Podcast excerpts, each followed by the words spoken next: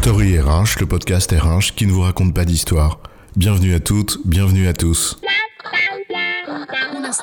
History is made of stories.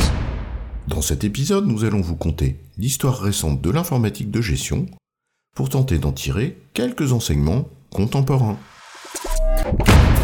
Ça y est, c'est encore le vieux qui radote et qui va nous expliquer qu'avant c'était mieux et tout le tralala. Garde tes histoires, papy Moujo.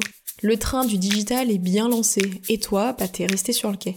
Sauf que n'en déplaise à certains et certaines, il y a parfois quelques causes qui ont les mêmes effets, et les mêmes trains, même s'ils vont plus vite, vont parfois inexorablement dans les mêmes murs. C'est paradoxal de se dire que c'est en regardant derrière nous qu'on voit mieux où l'on va.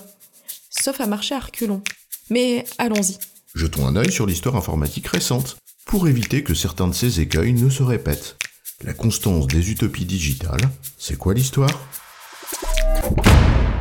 Les années 90, c'est trois courants digitaux. Et chacun d'entre eux porte une grosse promesse de bénéfices organisationnels et managériaux. Les ERP, le knowledge management et l'essor d'Internet dans les entreprises. Les ERP, c'était, et c'est encore, une promesse d'amélioration de la productivité grâce à une modélisation des processus métiers.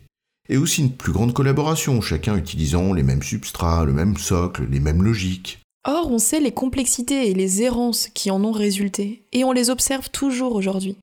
Des projets pharaoniques aux bénéfices aléatoires, mais au surcoût et dépassement de délai quasi systématiques, et aux effets collatéraux de recloisonnement.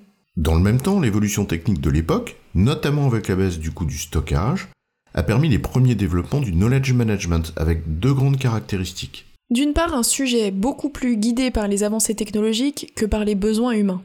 Et d'autre part, une promesse très exagérée quant aux bénéfices attendus, notamment sur les dimensions prospectives et stratégiques du knowledge management. La seconde partie des années 90, c'est l'essor d'Internet et des intranets, en grande partie grâce aux propriétés natives des architectures entières, qui à l'époque, contrairement au traditionnel client-serveur, favorisaient un déploiement massif à moindre coût.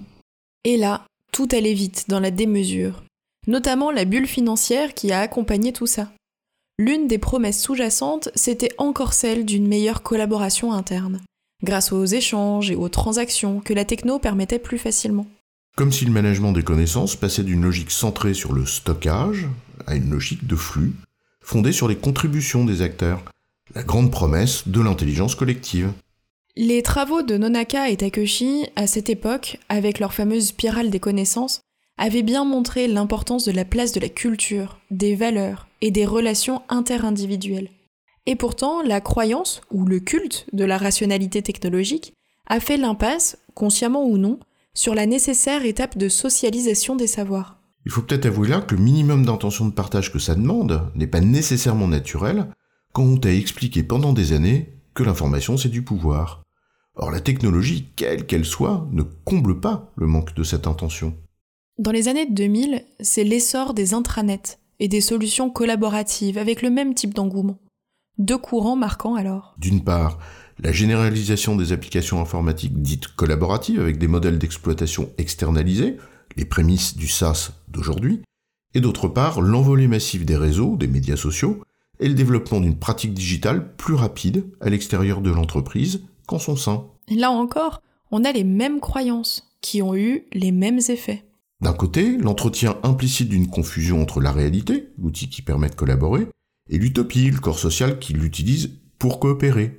Et ça, ça conduit à occulter ce qui fait toute la différence entre les deux, notamment l'adhésion à un projet auquel aucune technologie ne peut substituer. Et de l'autre, la conviction que la forme de collaboration qu'on pouvait observer sur les réseaux sociaux pouvait se reproduire en interne, dans l'entreprise, grâce au seul pouvoir des outils. Jean Pralon a par exemple montré l'inverse. Dans une étude en mai 2017, je cite, L'erreur que font les entreprises est de penser que leurs collaborateurs reproduiront dans un réseau social d'entreprise les comportements observés sur les réseaux sociaux privés comme Facebook. Là encore, n'oublions pas le facteur humain. Tiens, on continue, la crise de la Covid. Tout le monde confiné avec Teams, Slack, euh, Zoom et hop, l'acculturation digitale est enfin faite, de force. Une fois de plus, qu'avons-nous observé dans les pratiques? Que c'est pas parce que tu utilises Teams que tu as développé une culture d'un travail plus collaboratif. J'ai même envie de te dire que si t'as précisément pas envie de collaborer, eh ben les outils t'offriront de multiples leviers pour te le permettre. La vague de novation de l'IA, à voir l'engouement que suscite la puissance de ChatGPT, s'inscrit dans la même lignée. Elle obéit aux mêmes promesses de transformation radicale, avec la même négligence du facteur humain. Cette vague pose même en plus des questions éthiques, des questions de liberté individuelle ou des questions sociopolitiques. On nous annoncerait même une rupture technologique si forte qu'elle induirait l'hypothèse d'un saut anthropologique. Deux invariants semblent ressortir à nos yeux de cette immersion dans un passé digital plutôt récent. D'abord une croyance récurrente et exagérée que le digital est le moteur de la coopération en entreprise, ce qui est évidemment utopique, voire naïf. Et ensuite, que l'efficacité digitale est clairement dépendante du facteur humain, à l'homme, avec toutes ses hommeries. Gardons-nous donc d'être naïfs et de croire aveuglément en la toute-puissance du digital, sans nier pour autant qu'il nous offre un bras armé extraordinairement puissant, à la condition que nous en admettions les limites, pour mieux profiter réellement de ses bénéfices. En résumé, un regard sur le digital en entreprise entre 1990 et 2020 montre que le facteur humain conditionne grandement son succès dans les résultats qu'on en attend. Et que par conséquent, croire que la puissance du digital se suffit à elle-même est utopique, quand bien même soit-elle fascinante. J'ai bon, chef? Oui, tu as bon. Mais on va pas en faire toute une histoire.